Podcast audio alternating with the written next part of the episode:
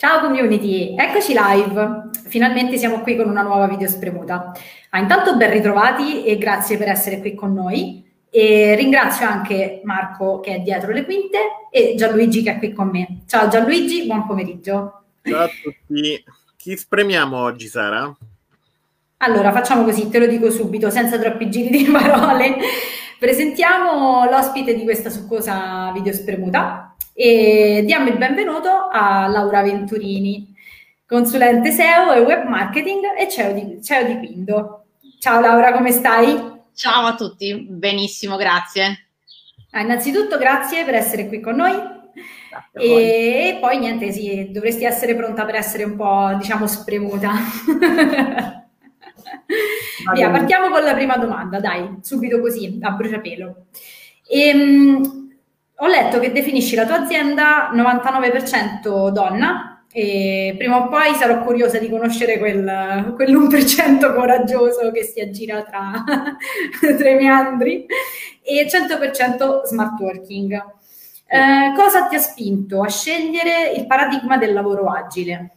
Sì, allora dunque, intanto grazie a voi per avermi invitata. E, allora, sì, quando ho deciso di fondare la mia agenzia nel 2014 sono, venivo da diciamo, diverse esperienze lavorative tradizionali, quindi in agenzie, aziende classiche, vivevo e lavoravo a Roma, per cui diciamo, recarmi in ufficio era veramente un'odissea e di conseguenza eh, ero consapevole di quanto tempo effettivamente si, si perda nel, nel, proprio nel recarsi sul posto di lavoro, che sono momenti assolutamente preziosi, insomma, la mattina presto o eh, in serata, quando uno magari potrebbe dedicarsi ad altre cose, come per esempio seguire eh, un, un, webinar in questo, in questo periodo, ma insomma fare anche tante altre cose come informarsi, eh, insomma fare altre cose più diciamo anche utili per lavorare. Detto questo, quando appunto ho, ho, dovuto aprire la mia agenzia, venivo comunque da due anni di libera professione, perché comunque nel 2012 ho deciso di fare il grande salto della,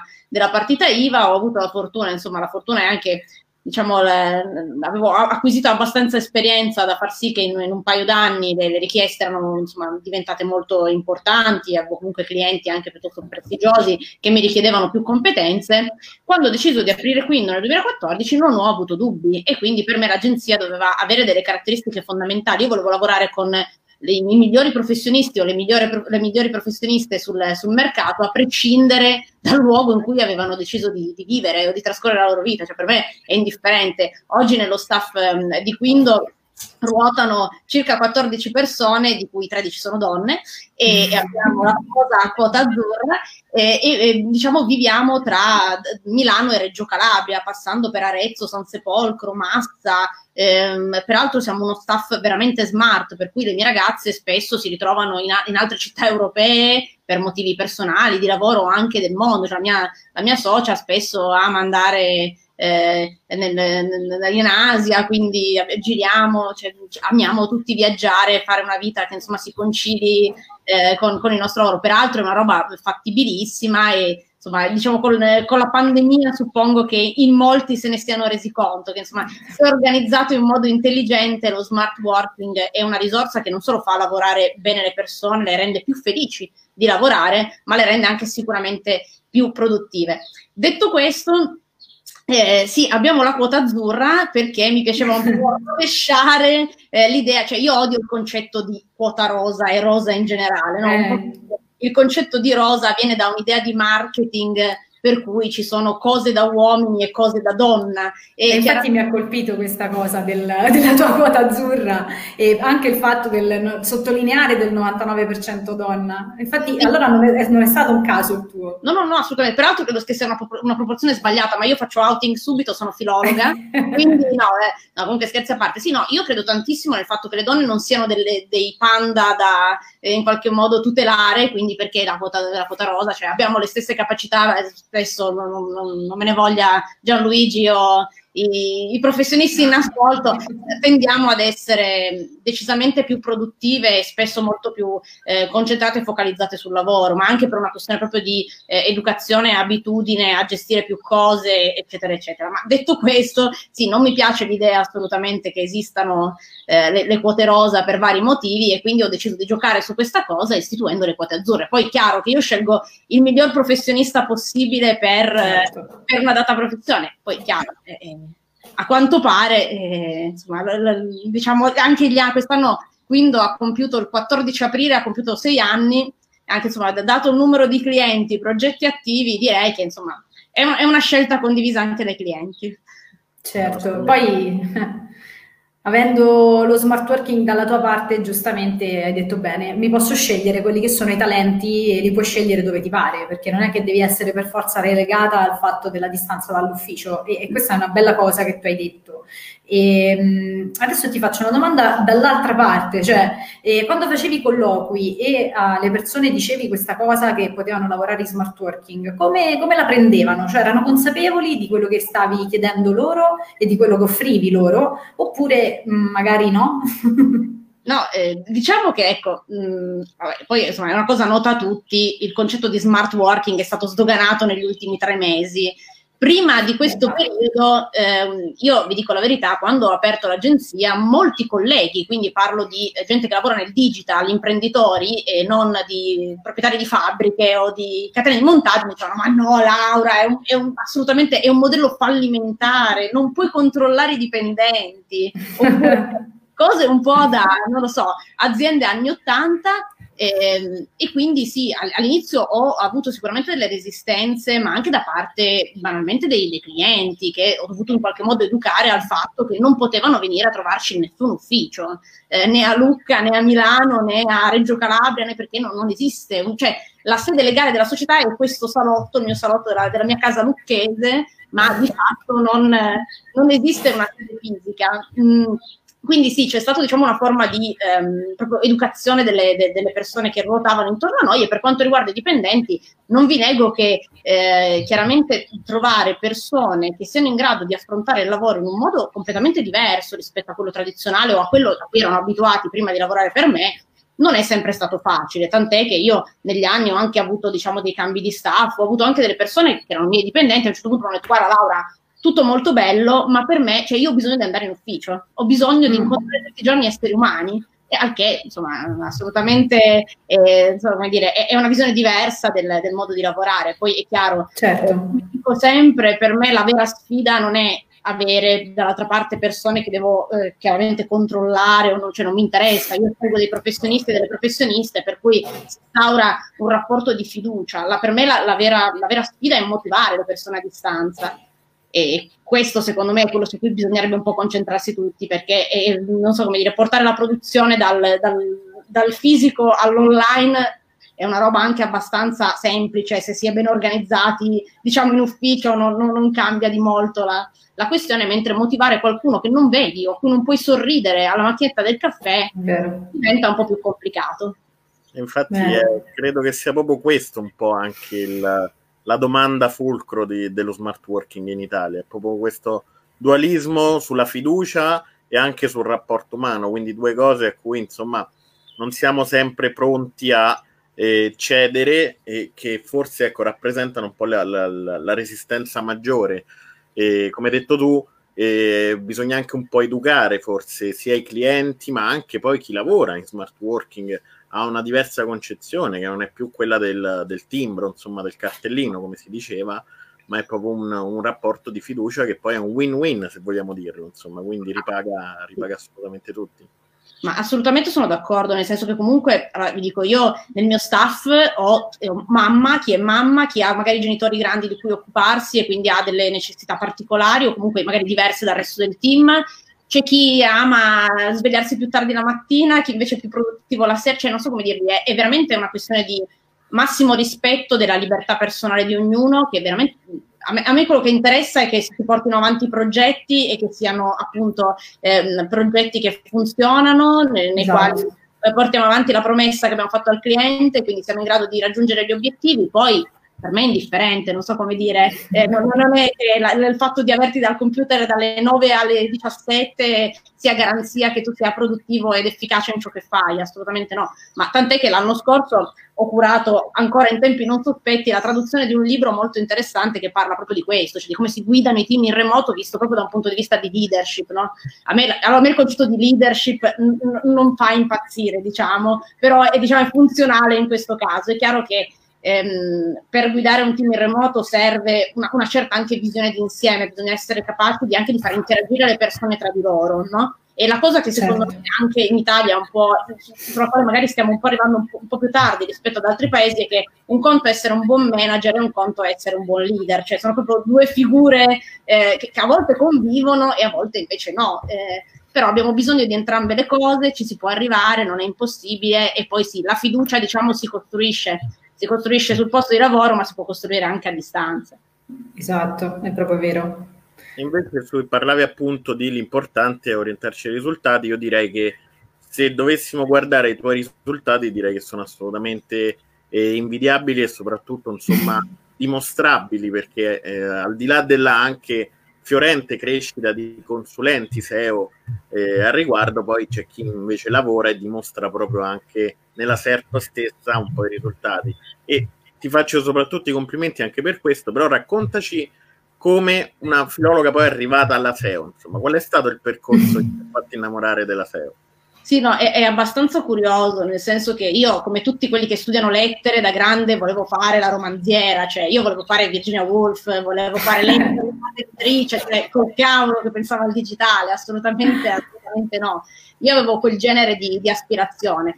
Chiaramente, mh, insomma, studiavo, io ho studiato alla, alla, Sapienza a Roma e avevo poco tempo perché dovevo spostarmi con i mezzi. Tu, guarda, un mio collega un giorno mi fa conoscere Splinder, che eh, diciamo era una piattaforma in cui si faceva blogging eh, svariati anni fa e, ad, e, ho detto vabbè dico sai che c'è prova ad aprire il mio blog su Splinder in cui racconto le mie vicissitudini personali la, la, la carriera universitaria gli amori eccetera eccetera questo blog ha avuto un discreto successo eh, tant'è che a un certo punto io ero fissata che l'header del mio blog, cioè la testata in alto, doveva a tutti i costi avere una poltrona di Le Corbusier e quindi ho iniziato a studiare la HTML per avere la poltrona di Le Corbusier sulla, sulla, diciamo, sulla testata del mio blog e da lì ho iniziato a studiare HTML.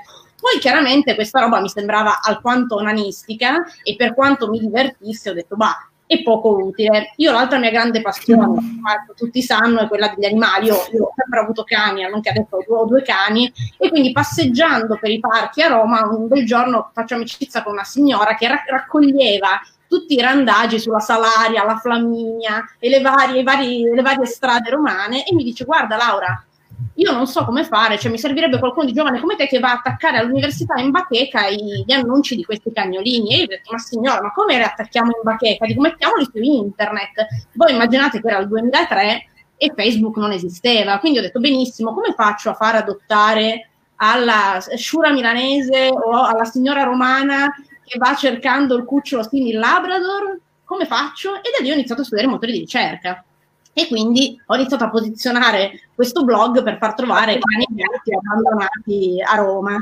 Da lì poi è stata, diciamo, un, è stato amore a prima vista, nel senso che comunque la sfida mi divertiva molto, eh. comunque c'è, c'è diciamo, la componente linguistica è, è interessante e importante, poi ho fatto una carriera tale per cui eh, sono, ho iniziato insomma, scrivendo contenuti per web travel agency, ovviamente in ottica SEO, e poi da lì sono passata da un'agenzia all'altra finché non ho lavorato nella sicurezza informatica, dove diciamo le mie competenze sono diventate molto molto tecniche e quindi unendo le due cose eh, è stato chiaramente un, un crescendo. Poi vi dico la verità, a me è un lavoro che ancora oggi sono passati tanti anni, ormai sono passati quasi 17 anni, a me ancora diverte, quindi quella Assolutamente sì. Ma credo che sia il segreto, guarda, eh.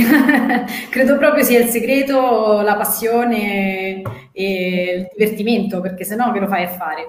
No, Giustamente. È un lavoro che mi diverte molto e, e poi chi lo sa, insomma, avrò tempo quando sarò più grande per scrivere il mio best seller di successo. Sì, certo. sempre e posizionarlo magari poi nei modelli. Ovviamente. Eh, Ovviamente. Cioè, hai anche le carte in regola per venderlo di, bo- di brutto. Ma secondo te, Laura, ci sono eh, delle competenze che, mh, che, devono esserci praticamente dei prerequisiti per, per fare, consol- per fare um, consulenza SEO o chiunque può intraprendere questa strada anche appunto non avendo competenze, magari sviluppandole? Eh, eh, allora, eh, questa è una bellissima domanda. Allora, diciamo che ehm, secondo me prima di arrivare a vendere il proprio servizio, che sia la consulenza SEO, l'advertising o qualsiasi competenza digitale, ci vuole esperienza. Io dal, nel mio piccolo ho sempre detto questo, io l'esperienza l'ho fatta sul campo, mi sono aperta i miei blog, ho fatto esperimenti, ho aperto blog per i miei colleghi universitari, quindi avevo il blog sulla critica cinematografica, il blog dei, dei, dei, viaggi, il blog dei musei, quindi in qualche modo ho fatto molta, molta esperienza prima di lanciarmi eh, su dei clienti reali, quindi ci, ci ho messo un po'. Eh, le, cioè, le, esperienze sicuramente sono indispensabili per consolidare quello che si studia. Voglio dire, si può partire con qualsiasi tipo di competenza pregressa, cioè che sia che sia, uno, sia un informatico, un laureato in economia o abbia studiato, o abbia fatto liceo, che ne so, scientifico, si può mettere sicuramente a fare questo lavoro. Secondo me sono due le competenze fondamentali. Una è la competenza linguistica, intesa proprio come il voglio lavorare sul mercato italiano, conosco bene la lingua italiana, voglio lavorare sugli altri mercati, conosco bene la lingua di destinazione, perché è mm. assolutamente fondamentale, non so come dire, le persone eh, sempre più ormai cercano come parlano, ma se io non so bene, cioè non conosco bene una lingua, è estremamente difficile. Quindi sicuramente una competenza linguistica forte. E dall'altra parte bisogna sicuramente avere almeno una competenza base dei, dei linguaggi di programmazione più diffusi, o quantomeno l'HTML e un minimo di PHP. Ora non vi dico che bisogna essere eh, dei mega sviluppatori, perché poi anche lì ehm, ognuno deve avere la sua competenza, però diciamo che bisogna saper dare indicazioni in modo corretto. Certo. Guarda, abbiamo anche un commento, c'è un ragazzo che si chiama Riccardo che dice che la SEO è il problema epistemico che fa innamorare ogni linguista e che è una tematica troppo bella da, da trattare. Ah, intanto grazie Riccardo per il commento, molto carino. Però ha ragione, ha ragione, è veramente un... fa innamorare i linguisti perché fondamentalmente dietro è molta semantica. Sì, ma allora, diciamo che secondo me la, allora, la, la SEO fatta, fatta bene, con una, con una certa diciamo, visione anche strategica, parte secondo me da un, dalla prima cosa che è un'analisi di tipo tecnologico, perché è chiaro che se io dietro devo andare col triciclo, è chiaro che vince quello con eh, la Ferrari, no? Quindi devo cercare di avere, una, okay, devo avere a disposizione uno strumento che mi possa far gareggiare. Una volta che io ho ehm, lo strumento tecnologicamente idoneo a fare quello che devo fare, è chiaro che poi la componente linguistica strategica e anche di visione è fondamentale. Non so come dire, un esempio che faccio molto spesso è quello su me stessa, cioè perché io ho scelto consulente SEO quando era una roba che non cercava nessuno, cioè era molto poco. Adesso ci sono 3600 ricerche mensili, ma quando io ho iniziato a fare questo lavoro, la consulente SEO che cos'era? Non lo sapeva nessuno. Io ho fatto una proiezione pensando a, ok, i miei colleghi sono interessati a quelli che cercano primi sui motori di ricerca, come posizionarsi su Google, ma quello è un tipo di cliente che a me non interessava, cioè io volevo comunque un cliente già in qualche modo educato al formato. Esatto, perché è chiaro che se io so che cos'è la SEO, so che mi serve un professionista, certo. so che è costoso e che non è una cosa che risolvo con un po' di fai da te e quindi chiaramente eh, già ho identificato il mio target. Ecco perché anche linguisticamente quando fai delle scelte eh, le fai in base allo studio che hai fatto del, del tuo target o comunque del, del tuo target ideale. Quindi sì, sicuramente per un linguista è, è super divertente questo tipo di, di attività. Sì, mi, mi, incuriosisce anche un altro aspetto proprio su questo, che eh, tu anche dichiari insomma nella, nella, tua pagina personale che preferisci avere proprio un cliente che sia già educato anche ad alcune tematiche e se non lo è anche dai degli strumenti sia anche con un tuo gruppo Facebook per aiutare a capire un po' come funziona anche il mondo del digitale perché giustamente non tutti potremmo avere la stessa, la stessa competenza o essere pronti su cosa mi può servire a livello aziendale. Sì, sì, ma è, è un problema effettivamente che c'è molti pensano che sia legato al, alle PMI, comunque al tessuto piccole, della piccola e media impresa italiana o che sia legato a una certa, assolutamente no, vorrei smentire questa cosa, non è una questione di dimensione del brand o di dimensione dell'azienda, ci sono anche aziende molto grandi e molto strutturate, con magari un reparto digital che giustamente però non hanno la competenza verticale che può richiedere, che chiaramente richiede la SEO o, eh, o altri tipi diciamo di di attività digitali. Io ci tengo molto a fare formazione, ma un po' perché in qualche modo è, è per me anche più stimolante, no? se il cliente capisce cosa sto facendo per lui e quali sono i reali diciamo, eh, obiettivi e i risultati, traguardi che possiamo raggiungere insieme, è come dicevi giustamente prima tu Gianluigi, un po' come, come con i dipendenti, è un rapporto sempre win-win, cioè io vinco perché eh, ti, eh, chiaramente faccio felice il mio cliente, tu cliente vinci perché ti incremento il fatturato, perché ti faccio aumentare il traffico in target, perché miglioro la brand reputation su Google, tutta una serie di cose per cui che, però lo, lo comprendi, cioè riesci, riesci, a capire il valore di quello che stiamo facendo e soprattutto è una cosa che funziona molto bene secondo me anche quando ci sono altre agenzie con cui collaboriamo, no? perché io, noi siamo estremamente verticali, facciamo SEO, quindi tutto ciò che ruota intorno alla SEO, ma spesso collaboriamo con agenzie che fanno social media, o altre attività legate al digital. Chiaro è che se io aiuto il mio cliente a leggere in modo intelligente e funzionale il dato, è chiaro che è anche poi in grado di fare una valutazione del tipo, benissimo, quest'anno ho investito 10, l'anno prossimo investo 20, 30, 50 o 100 in relazione a quello, poi anche il ritorno che ho sull'investimento.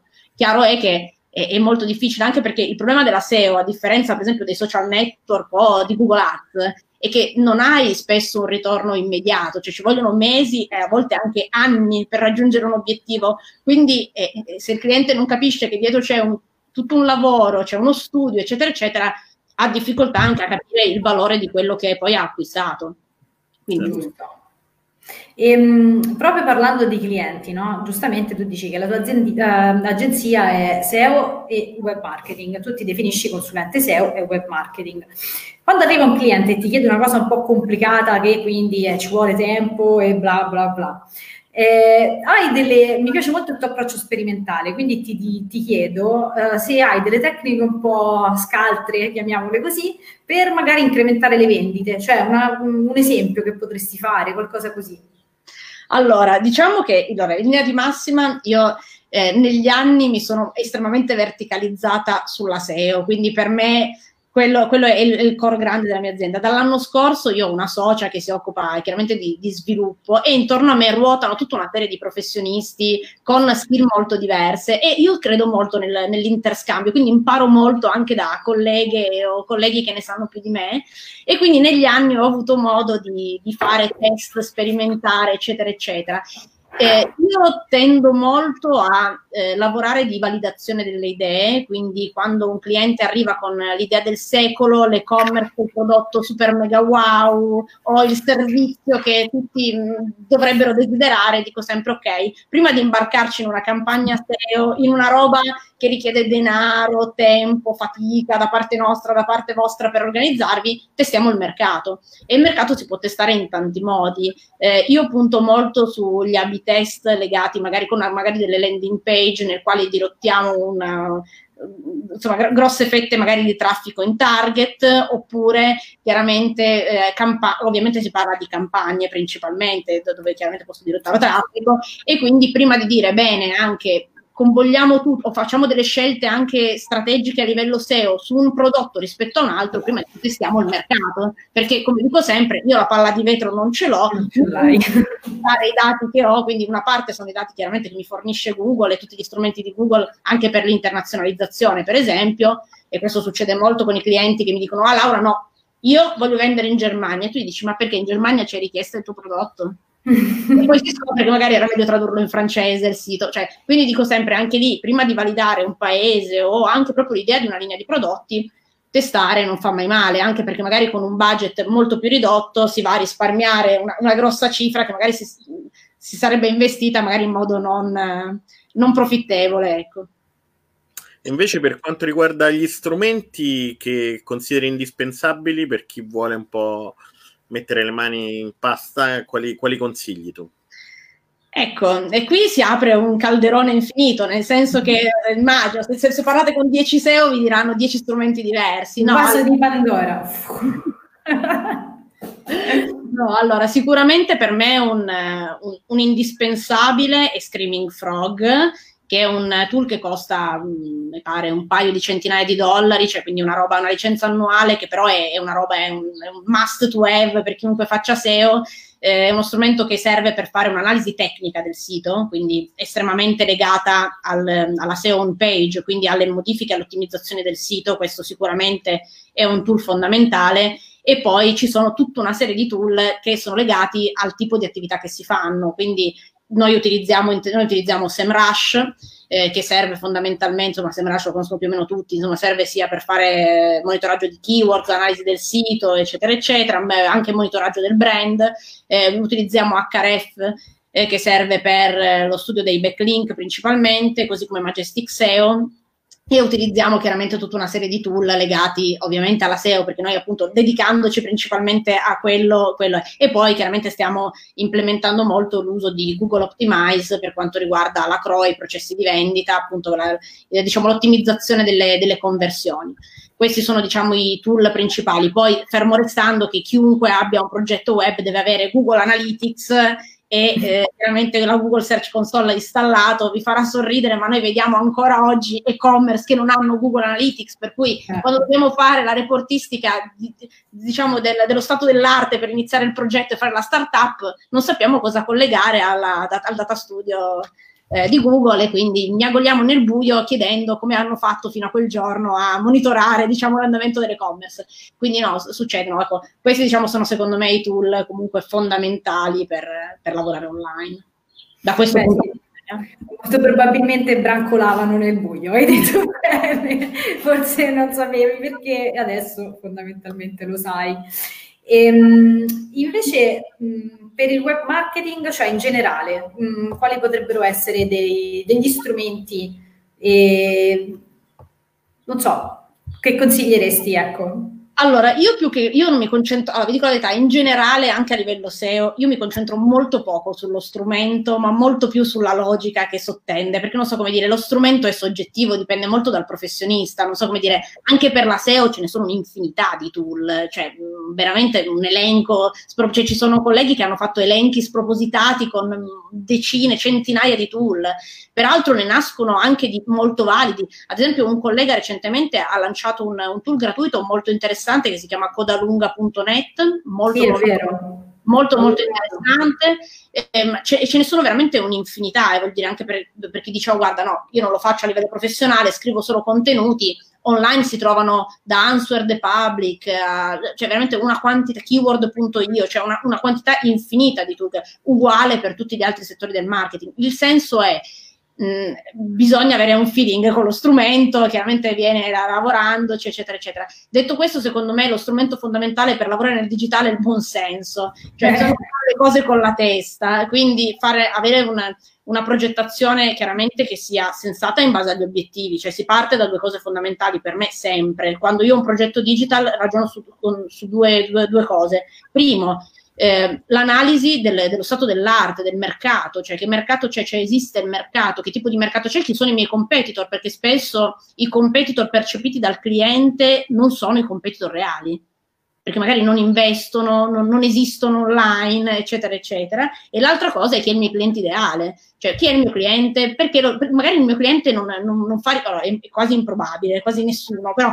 diciamo il mio cliente non fa le ricerche online, lo trovo solo su, sui social network, oppure i social network non mi servono perché il mio prodotto non è un prodotto che si vende sui social network, ma se io non faccio un, una, un'analisi preliminare, è un po' difficile che io possa sapere questo. Quindi prima di decidere o dire al mio cliente no guarda andiamo a cercare l'esperto della cosa X o ci serve l'esperto della cosa Y eh, prima che, cioè, facciamo un'analisi di questo tipo chiaramente. Anche perché come dico sempre è chiaro che e di, dipende che tipo di bisogno soddisfo col, col, mio sito web, col mio e-commerce, col mio servizio, no? Perché un conto è se io lo devo cercare, quindi soddisfo un bisogno immediato, in qualche modo è, è un, qualcosa che le persone cercano, diver, diverso è se io lancio un, per esempio, prodotto di moda nuovo, un prodotto innovativo che nessuno cerca, è chiaro che ti devo in qualche modo invogliare all'acquisto o devo farti conoscere in un altro modo il, il prodotto. È uguale, per esempio, nel caso di lancio di, di app, servizi, eccetera, eccetera dipende sempre da qual è insomma, il nostro target di riferimento. Target lo scopo, certo. No. Allora, abbiamo un commento da Facebook che in verità è un 3 in 1 quasi, perché abbiamo dei complimenti e mm. anche una rivelazione.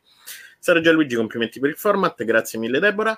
Chiedete a Laura perché in un suo articolo ha indicato lezioni americane di Calvino come testo di riferimento fondamentale per la SEO, oltre ai tool che insomma ci hai già un po' fornito.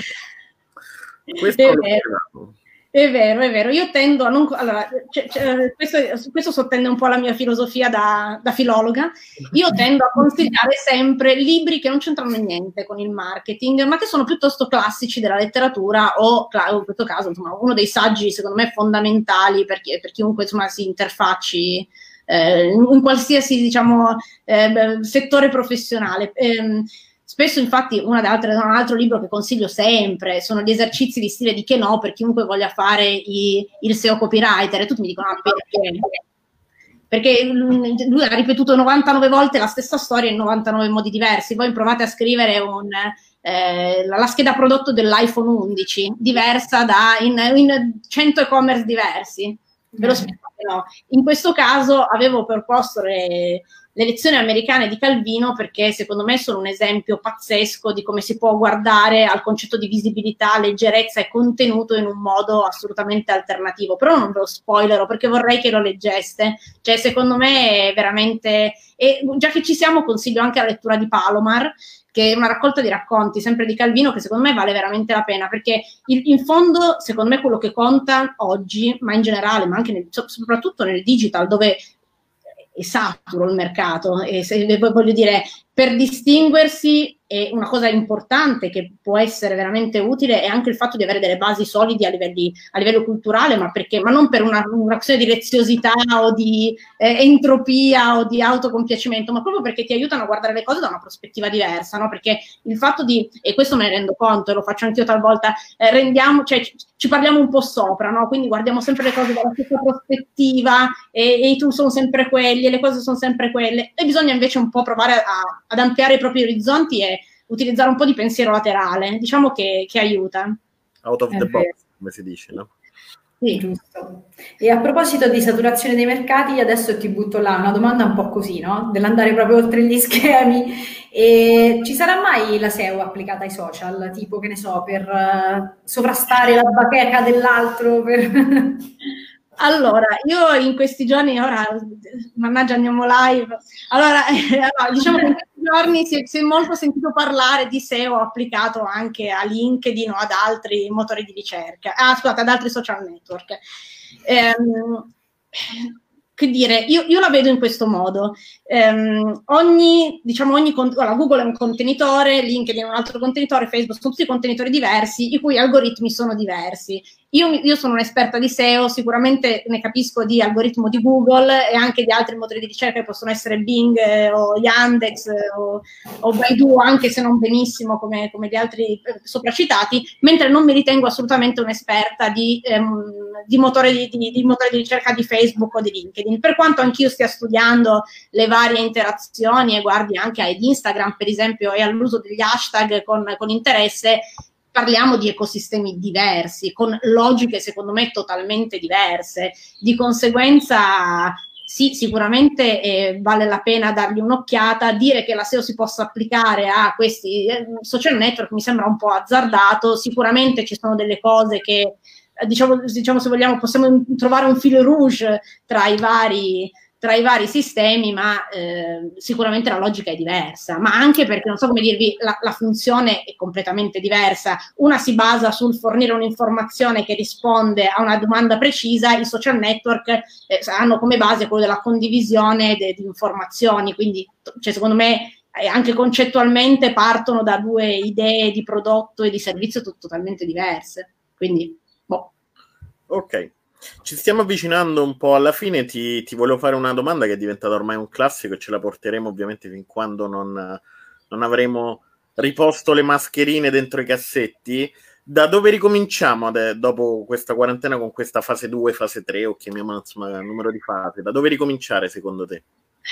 Allora, questa è una domanda veramente a, a livello filosofica. Allora, io vi dico la verità, in questo periodo di quarantena ho lanciato così, un po' fortuitamente, un format sul mio profilo LinkedIn che si chiama Ricerche in quarantena, eh, nel quale ho giocato con, Google Trends. Poi cosa ho fatto? Praticamente ho preso le, quali erano le ricerche delle, degli italiani, delle italiane chiuse in casa e, e ho giocato, tornando al pensiero laterale, li ho accostato facendo ovviamente dei commenti ironici che molto si, diciamo, eh, accostano proprio alla mia, alla mia personalità, quindi ho, ho, giocato con questa roba e mi ha dato modo comunque di vedere un po' quello che sono i trend di ricerca e le, le, le, cose che le persone stanno cercando anche in relazione alla fase 2, no? Io dirvi che cosa succederà non lo so, sì, secondo me ci sono due trend che probabilmente eh, sono stati in qualche modo assaggiati in questo periodo e, e, sicuramente avranno un, un, seguito, che sono gli e-commerce, nel senso che anche i piccoli eh, hanno scoperto che avere una vetrina online è importante Ehm, e su questo mi piacerebbe aprire una parentesi sul aprire una, una, vetrina online non è una cosa che si fa dall'oggi al domani, ma ci vuole un certo tipo di progettazione e soprattutto gli e-commerce non, non ti fanno guadagnare dopo tre giorni, tre mesi o un anno. Spesso gli e-commerce ti fanno guadagnare due o tre anni, quando va bene, dietro c'è una bella strategia, allora sì, dopo due o tre anni un e-commerce comincia a farti guadagnare e a poter diventare una fonte di reddito di un certo tipo. Quindi questa è la cosa. L'altro trend sicuramente è quello dello smart working. Io mi rendo conto che chi l'ha provato per la prima volta in una situazione di emergenza si sarà trovato spaesato, Dio con i figli in casa che urlano, il gatto da tutte le parti, eh, la moglie o il marito che ti chiedono per la, il pranzo e la cena e quindi magari avranno visto il lato più disfunzionale e caotico della cosa, ma secondo me se le grandi aziende riescono a fare una riflessione e a mh, mm, porre in campo tutta una serie di strumenti e eh, diciamo anche linee guida per i propri dipendenti, io credo che lo smart working potrebbe veramente diventare una, una, bella, una, bella, leva per tutte le aziende che, che, l'hanno provato in questo periodo, ma anche per tutte le persone che l'hanno provato, perché eh, sicuramente penso possa cambiare un po' le, le sorti del pianeta in senso proprio ampio a differenza di chi ne parla solo per, per, cavalcare l'onda, anche perché poi c'è, diciamo, nella SEO ci sono due scuole di pensiero, mh, serve per anticipare il futuro o appunto cavalcare l'onda dei trend che ci sono al momento. Cioè, questo per dirti se un bravo SEO può fare news checking. Allora, che sospiro. No, io ho, io ho, una mia teoria in, in, tal senso, cioè non so come dire, se io lavoro sul, noi abbiamo lavorato su dei quotidiani, allora li capisco il senso di dire lavoro sulla notizia fresca, lavoro sul prevedere certe cose e allora ha senso, però a quel punto Google mi premia anche perché spesso sono una testata autorevole, quindi non so come dire, è, è molto difficile, cioè se io domani apro il blog di, di Lucca, è molto difficile che anche se io so, ho la notizia sempre sul pezzo, eccetera, eccetera, abbia la stessa risonanza ovviamente di una testata giornalistica che fa questo. Eh, chiaramente non, non, è una questione anche, è proprio una questione di rilevanza. Per Google quello che conta è essere rilevanti in relazione a quello che chiedono le persone. Punto. È chiaro che eh, rile- non, non, basta essere rilevante, ma devo anche essere in un contesto per cui sono autorevole. E l'autorevolezza non è che si, diciamo, costruisce da un giorno all'altro. Certo, giusto, è vero. Allora, guarda, mh, mm, ti dico anche un'altra cosa che è un po' una domanda di chiusura, diciamo così, che poi in realtà non è proprio una domanda. Non so se sai, ma qualche tempo fa mh, mm, abbiamo intervistato Francesco Margherita, che in realtà è stato il nostro, diciamo, eh, il battesimo delle live, sì, ecco, diciamo così. E ti abbiamo citata e salutata. Quindi magari se ti andava di ricambiare, così magari ci sta seguendo e lo salutiamo. Io ho avuto il piacere recentemente di essere ospitata da Francesco in una live del suo gruppo e ho sfatato il mito perché lui diceva che io sono molto seria e ho nel, nell'ambiente questo, questa nomea di essere particolarmente seria e quindi abbiamo sfatato questo mito, cioè io anzi sono una che nella vita personale è, è super eh, eh, social davanti a un bicchiere di vino, sono molto ridanciana e non sono sempre mega seria e quindi è stato molto divertente e poi sì, insomma, con Francesco un ottimo professionista e abbiamo un buonissimo, un buonissimo rapporto, lo saluto super mega volentieri, peraltro anche lui viene da studi umanistici, quindi abbiamo un sacco sì. di punti in comune. Ti ringrazio. ok, direi che il nostro tempo a disposizione è finito. Grazie Laura innanzitutto per averci fatto compagnia, per aver risposto anche alle nostre domande e averci dato anche dei consigli preziosi per chi ci ascolta. Vi ricordiamo che potete rivedere questa diretta e tutte le altre anche sui nostri canali, quindi sulla nostra pagina Facebook e il nostro canale YouTube e, ehm, e iscrivervi appunto per anche tutti gli aggiornamenti e tutte le novità. Le video spremute tornano venerdì 29 maggio, sempre alle ore 16.30. Grazie di nuovo a Laura per essere stata con noi. Grazie Sara per la compagnia. Grazie a te, Gigi. E grazie anche a Marco dietro le quinte. Un saluto a tutta la nostra community. Ciao, Ciao a tutti. Ciao.